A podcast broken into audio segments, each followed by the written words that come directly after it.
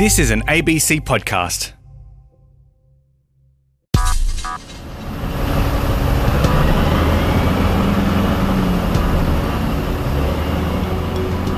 There are parts of Australia that were built on industries like mining and power generation. For decades, parents, their children, and their children's children got jobs for life at coal fired electricity plants or mines. But as Australia's economy changes and climate change looms large, those communities are forging new opportunities to survive. We have more people employed here now within the Latrobe Valley than we did have before Hazelwood shut down. So people say, you know, you lost a lot of jobs in the power sector. Yes, we did, but we have more people employed now through projects and things that we've got going than we had before it shut down.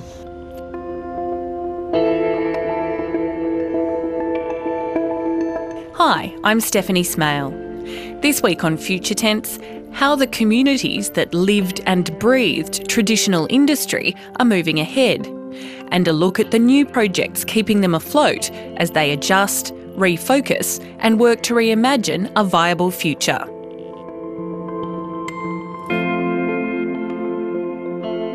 In Victoria's Latrobe Valley, making electricity was a way of life. Workers at the Yallourn or Hazelwood Brown coal fired power stations made good money, and they generated a quarter of Victoria's baseload power supply.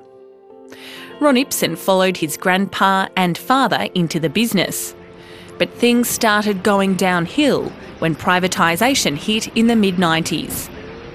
People lost their place. We used to be the generation of power, that was what we did. That was Latrobe Valley's place within the scheme of things. And we, we had our own little martyrdom. We, uh, we knew it was dirty, we knew it was not great for health, but we did that anyway because it was better that it was down, down here and done there than everybody, say, burning their own woods like they used to do in the big cities. Drugs didn't really become a big issue, particularly amongst youth, until there was no pathway for them for employment. For example, we used to do 600 apprentices a year under the SEC. Somebody told me the other day that there was three a year, not 300, three. So the people became a lot more depressed. They're a lot more stressed down here. We have the highest stress levels in Victoria. We have the highest domestic violence down here, have had for 14 years. The psychosocial reliance on the power stations hasn't changed. We still see it as the big employer. It's not really. If you do the numbers now, it's it's absolutely not. But it was a month long fire that jolted the community into action. The terrible impact of the Hazelwood mine fire finally revealed how smoke from the blaze did cause deaths, prompting demands for justice. They pushed for a second inquiry into the blaze, and when the Hazelwood plant shut down, won state government support to overhaul their economy. Karen Cain is the head of the Latrobe Valley Authority. She's in charge of rolling out that support.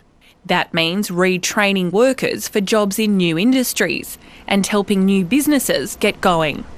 There's a real interest now to understand how we can take the expertise of this community, which is, you know, we've got the the energy grid here. We've got a lot of expertise in our community and our workforce, and how can we take that as a strength and build on that connected to uh, other energy options? That's the work that's underway at the moment. We've designed uh, a solar installation course here with our local TAFE providers and put that course in place and have been helping electricians or electrical background workers to update their skills and then get jobs in the solar industry.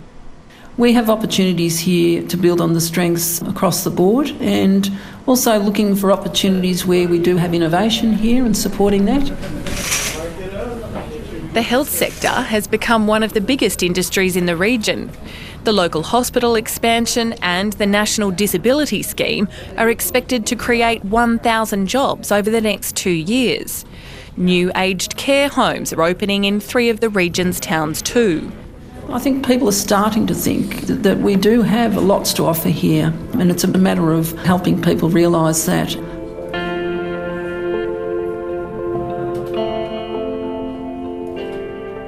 The world is grappling with the threat of climate change. The United Nations has warned greenhouse gas emissions must reach zero by 2050 in order to hold warming at 1.5 degrees. The AVC has worked out 12 Australian coal fired power stations would need to close by 2030 to reach that target. And that means considerable readjustment as people face an uncertain future. Before 2016, figures like that would have sent a chill through the South Australian city of Port Augusta.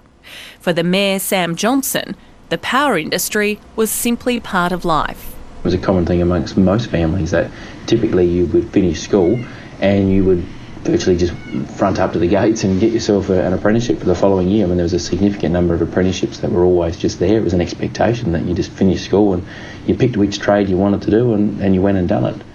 He says the community knew the power station wouldn't last forever, so they had started looking into new options, thinking they had about 10 years to prepare. They ended up in crisis. Good evening. South Australia is in the grips of a jobs crisis. Our unemployment rate surging to its highest level in 14 years and the worst in the nation. Energy company Alinta today confirming the closure of its Port Augusta power station and Leigh Creek coal mine at the expense of more than 400 workers and possibly an entire. They had nine months to get their new projects up and running to pay the bills. We realised we had to hit the road. We had to be anywhere and everywhere exploring any opportunity, any possibility, anything we could do. Our cries for help were falling on deaf ears from a state government level. When we tried at Commonwealth level, we were told continually, time and time again, by relevant Commonwealth ministers that it was a state problem, not a Commonwealth problem. So there was clearly no ownership or buy-in or responsibility from a state or federal level, which forced us to go, we've got to do this and we've got to do it on our own. And we developed our own transition plan. And that was literally one of those exercises where we sat down and said, righto, who are we, what are we, and what do we want? And what do we want to see our region look like over a period of time? And how do we start to send some of those positive messages to the market that you know, this is what we want to do and this is how we're going to do it? And for Port Augusta, uh, we identified very quickly, as many others identified as well. For example, Professor Garnaut in the uh, report that he prevented, uh, sorry, presented for the then Abbott government around renewable energy and climate change actually identified in that report that one of the best places in the world to invest in renewable energy is actually the Upper Spencer Gulf region in South Australia. So we knew we had world-renowned industry experts saying that we've got a massive resource sitting here, no different to having a big gold reserve or a uranium or a copper reserve or diamonds or whatever it is. But we had this huge reserve sitting right here at our, our front doorstep and we need to capitalise on it. So we started sending that message to market that, all right, we used to be a coal generator of energy. Now we're just simply transitioning. We're still going to be an energy generator. We're still connected to the national grid. We're just going to unplug one source and we're going to plug in a few others. Sam Johnson now calls his hometown the renewables capital of Australia. A concentrating thermal energy plant is leading the charge. It's already up and running on the outskirts of the city. The power of the future. What if we could offer a renewable technology to complement coal and nuclear while keeping the hard-working people that build and run our power plants? What if this new energy came from the sun and could be stored in salt, renewable and clean? Well, we can because of Solar Reserve. This new breed of energy works by a sea of mirrors beaming the sun onto a giant light receiver. That creates steam, turns a turbine, and makes electricity. Renewables are powering the local agricultural sector too. So Sundrop Farms is a very successful producer of tomatoes using solar thermal, so renewable energy technology. World first, highly successful, has major contracts with companies like Coles for a 10 year period. You look at someone like Sundrop, and, and every politician loves to claim success for it, but yet, of all their employees, they're trying to give them the skills and training, for example, a certificate for in horticulture, but no one can provide it. So here we are, we're saying we've got this great new industry, it's fantastic, but we haven't backed it by ensuring that we can actually give the employees and that business the appropriate people to actually work in it. So unfortunately, a majority of their workforce, or a good portion of their workforce, actually comes out of the Philippines.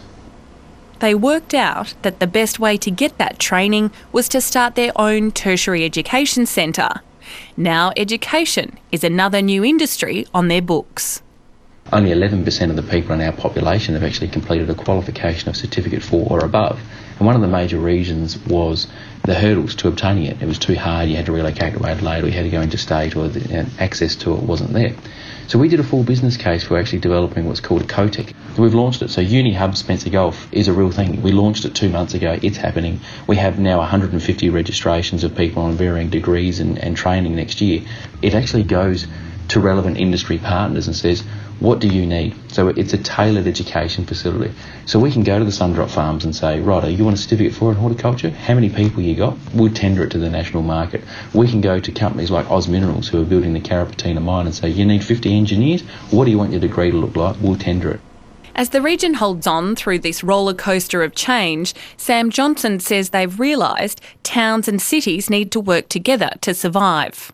Being singular industry towns is very dangerous and we want to diversify out of that. Whilst we acknowledge those big industries and we support them, we welcome them, and we'll continue to work with them, we also know we need to, to diversify and we identify different areas, whether it be renewable energy or arid agriculture innovation, mining services and processing, uh, the work in defence, intermodal transport logistics, uh, event and cultural based tourism, growing the public sector, higher education research, all of those things are key areas. This is a big thing. We're talking about Australia moving forward in its next chapter. And the Upper Spencer Gulf region is no orphan in this, but it now requires the leadership and the conviction and the vision of our elected representatives to actually drive it forward and make it happen.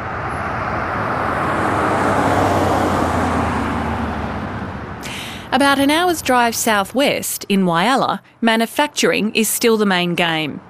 The steelworks nearly closed, but British billionaire Sanjeev Gupta saved the business in July 2017. Renewables are about to make a big splash down there too, with a $1 billion solar farm due to start taking shape in 2019. Sam Johnson says the next 12 months will be big. That'll be our exciting times because that's when we're really going to start to see that significant investment in places like Port Augusta and even Whyalla with the purchase of Sanjeev Gupta and the steelworks when his investment starts to roll out in 2019 as well. So that'll be the real starting point I think, for that transition to, to take place. But it will be a big change. It'll be a significant change because we're talking about a different skills base and different people that are going to be required to deliver on some of these new industry and some of these new projects and the ongoing employment as well. So we are going to see that change and we're going to see it in a good way, I think. It's going to be a way to help grow us as a community and a city and also to help grow us as a region.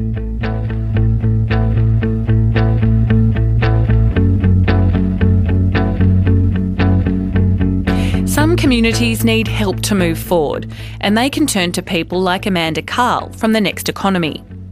She visits regions dealing with change to help them start planning. When you go to these communities and you make your presentation, what do you say to them?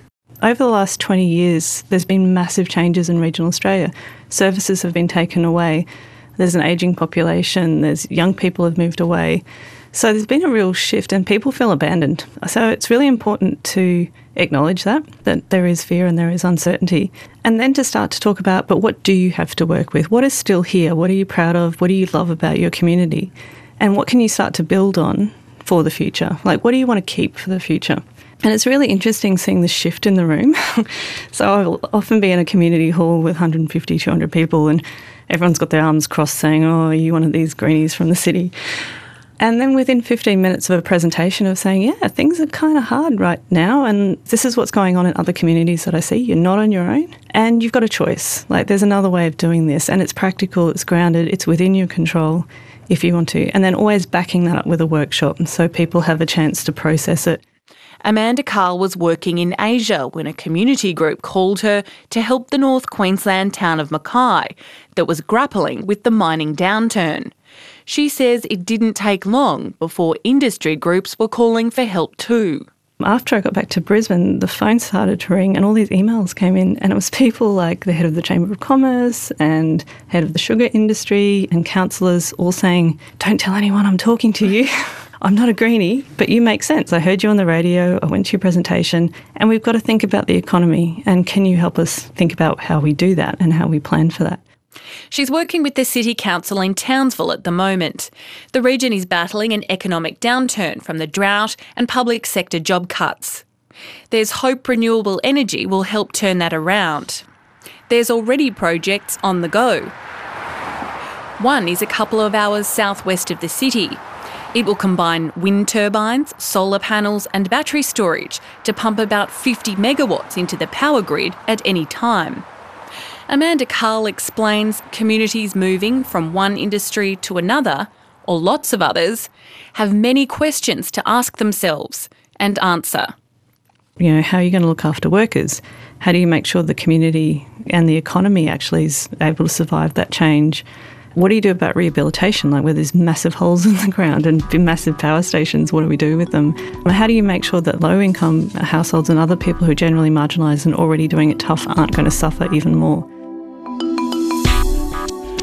With new industries come new challenges. The shift away from traditional industries in some regions has also caused a shift in the nature of the work available. Amanda Cahill worked with the Latrobe Valley community before and after the closure of the Hazelwood Power Station. She says the demise of power generation in the region also marked the end of a lot of the secure, well paid employment. I was talking to a young guy he was being made redundant and he'd de-skilled, like he'd been trained as an engineer and then didn't actually work as an engineer. And he was saying he was going to lose his job of 180 grand and he might have to sell one of his investment properties because he couldn't get the dole because he'd earned too much and the payout was too much. And he was looking at jobs that were only going to pay 60 grand a year and that was terrible. And I was like, hmm, okay, welcome, welcome to the rest of Australia. But then I thought about it afterwards and I thought, you know, he's actually got a point. That's a highly unionised job, workforce, and they have been protected. And how have the rest of us actually enabled us to get into the situation where like 40 something percent of jobs are casual or part time jobs? Like it's actually rare to get a full time job and they're not well paid and we haven't had wage increases. When I was growing up, I never thought that jobs would disappear, the concept of jobs would disappear. We always had the, you know, you employed at the SEC, you had a job for life. And there's been a cultural shift in the last 20 years to contracts, which most people are under now. Most people don't have jobs as we knew it then. Uh, so I didn't see that coming. So, a lot of the questions that come out of these contexts are actually quite radical questions about the, how the economy works. It's like, well, what's the point of the economy if we can't support our livelihood, if we're working multiple jobs and we're just keeping our head above water? After having good wages for so long, Karen Cain says it took time to convince some workers to look at other jobs. Once people have taken time to assess their situation and determine what they would like to do, I think the majority of workers that we've been dealing with want to continue to work. And making that adjustment to a changing set of work conditions has, has been a challenge for some, but generally, I think people want to be able to, you know, have a job every day and be able to contribute to something that's meaningful for them and their community. So I think we've gone past that concern at this stage and that barrier.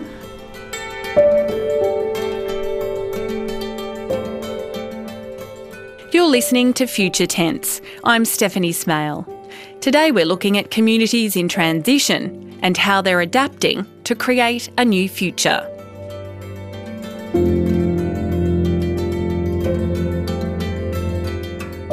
The growing renewable energy sector has some opponents already.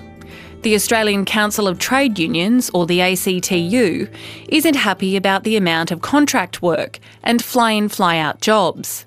Lance McCallum is from the union what we've seen to date is there are some bad actors out there that are offering low paid, insecure work. There's been reports of backpackers working on solar farms in Queensland and Victoria, which is obviously unacceptable. We absolutely need to make sure that the jobs and opportunities that are created in the transition are decent, secure, and well paid. If we don't, then the renewable industry will risk losing a social licence to operate, particularly in these regional communities, and government's got a role to play in that. The union wants the federal government to create a national authority to help communities as they move from one industry to others. What we're advocating for is the establishment of a transition authority that would oversee the transition of the industry, first at a national level, but it needs to work with local and regional governments to identify and tailor solutions for particular communities. But there needs to be an overall plan to make sure that for once it's not going to be a reactive transition and it can be proactive and the effects are managed in an equitable way. Fundamentally, what we're trying to do is make sure that affected workers and communities can actually flourish through the transition and not just survive. And we really think that a national transition authority would be a step in the right direction. We're seeing similar moves in other international jurisdictions. New Zealand has established a climate commission. Similarly, Scotland made an announcement at the end of 2017 that it was establishing a just transition commission. There's a lot of international momentum for ensuring that there is a just transition and that jobs created in the renewables sector are decent and secure. There are other parts of the country where things are going okay, but they're exploring new industries to keep boosting their economy anyway. Gloucester, in the New South Wales Hunter Valley, has had its share of ups and downs. The deregulation of the dairy industry and the demise of the timber sector hit the region hard. A bitter battle over a potential coal seam gas industry didn't help either. But with a healthy tourism industry, agricultural wealth, and a busy manufacturing sector, the region doesn't have to rush to find new ways to support itself. It's a grey winter's day in the town of Gloucester. There's great coffee and a warm fire. It's our chance to study the map. Destination Gloucester Tops. We head out of town Julie Lyford from the community group Groundswell Gloucester admits it's already a vibrant area. But she explains residents want a range of sustainable ways to keep the local economy going. Tourism and getting people to relocate here for lifestyle, but also bringing some of their capital, some of their experience, culture, wisdom, uh, and those people then invested in Gloucester. We have some incredible businesses that have started with three employees and now have 80 employees, producing camp kitchens where a lot of the young men in Gloucester have become carpenters, gone on to have their own building business, employing people themselves so there is a lot of renewal happening. However, it would be fair to say the wages are comparatively low, even though the lifestyle is, is of a high quality. Some people thought that they would get employment within the coal seam gas industry, which didn't happen. It was, wasn't going to happen through hydrogeological and geological issues, as well as a major protest against coal seam gas in the valley. So I think there is the eternal question of how do we continue to give hope and a progressive outlook for those wanting to live in Gloucester and have meaningful employment. Julie Lyford is excited about the ways businesses, like the local camp kitchen builders, are using renewable energy. Their entire roof surface is covered with solar panels, and they rely quite heavily on the solar energy that they generate. Energise Gloucester are well on their way now. They've already got solar panels on the neighbourhood centre to try and decrease the cost there, and a pilot project for a solar farm.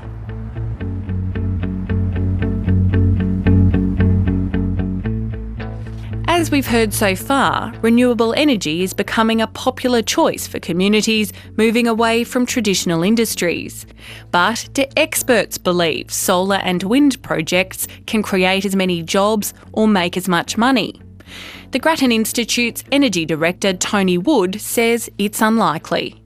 During the construction phase of building large wind farms, large solar farms, and possibly things like battery storage or pumped hydro, and pumped hydro may be one that creates significant long-term jobs, but we don't yet know how many of those sort of projects are likely to be developed, and there's probably only going to be a couple of really big ones. But the very nature of renewable energy projects is that after they're constructed, the ongoing operational costs of these things are, are very, very low indeed. The level of jobs that are created and the nature of those jobs does fundamentally change. But he explains the industry is quickly becoming a bigger part of Australia's energy future. Renewable energy industry is what I would describe as being in its ugly teenage years. And what I mean by that is that it's starting to have an impact. It's no longer a child you can ignore half the day when they're asleep. It is starting to have an impact across the board. It is starting to contribute positively. And some of the challenges of dealing with this sometimes recalcitrant teenager are also becoming obvious. It tends to make a bit of a mess from time to time. It doesn't always contribute in the way we've traditionally thought of energy contributing to energy supply. It's different. We've got to deal with that difference. And I think as the industry grows and grows, it'll become more of a contributing adult. So in South Australia, it grew up too quickly in a sense, and now we're struggling to deal with the consequences of very high levels of renewable energy in that state. The other states of Australia don't tend to have that high level of intermittent supply and through solar and wind, and so we're not seeing yet the same things emerging, but we will. We've got to deal with this emerging industry in a way that's constructive. And of course, it isn't necessarily, at least for the next 20 or 30 years, more renewables is the only answer. I think there most likely will be a role for gas. There will be a role for thinking about the way we consume electricity as well, not just how much we consume, but when we consume it. I think we'll see more microgrids where you it's almost back to the future where the local community, instead of being connected by very long wires to Melbourne or Sydney, local communities will be off grid. They'll have their own solar, possibly wind with storage. Maybe they'll have a smallish diesel generator for now while we sort out other things.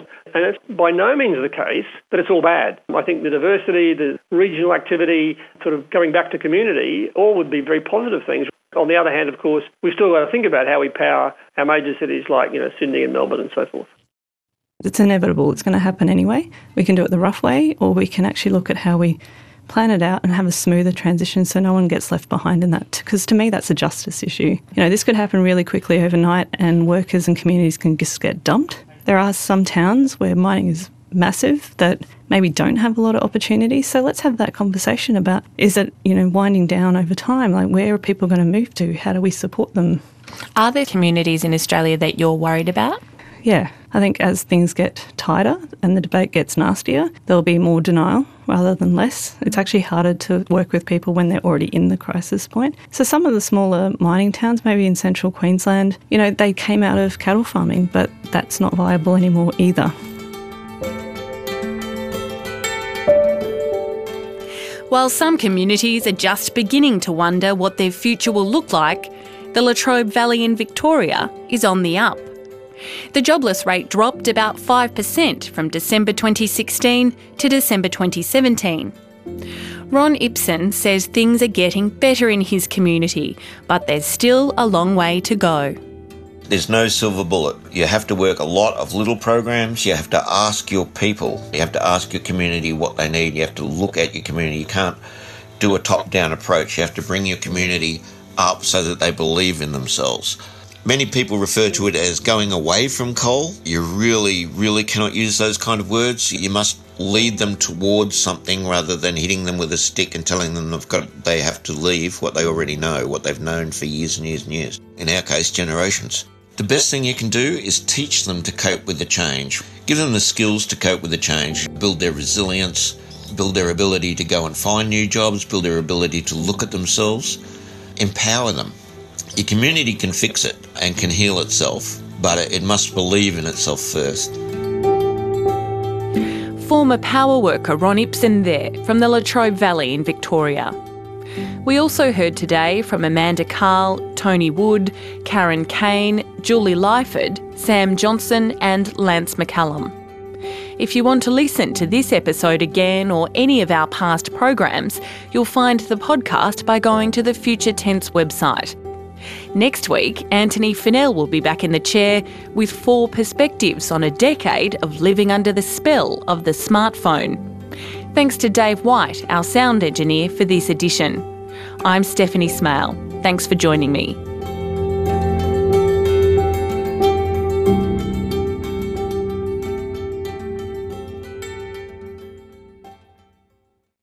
You've been listening to an ABC podcast. Discover more great ABC podcasts, live radio, and exclusives on the ABC Listen app.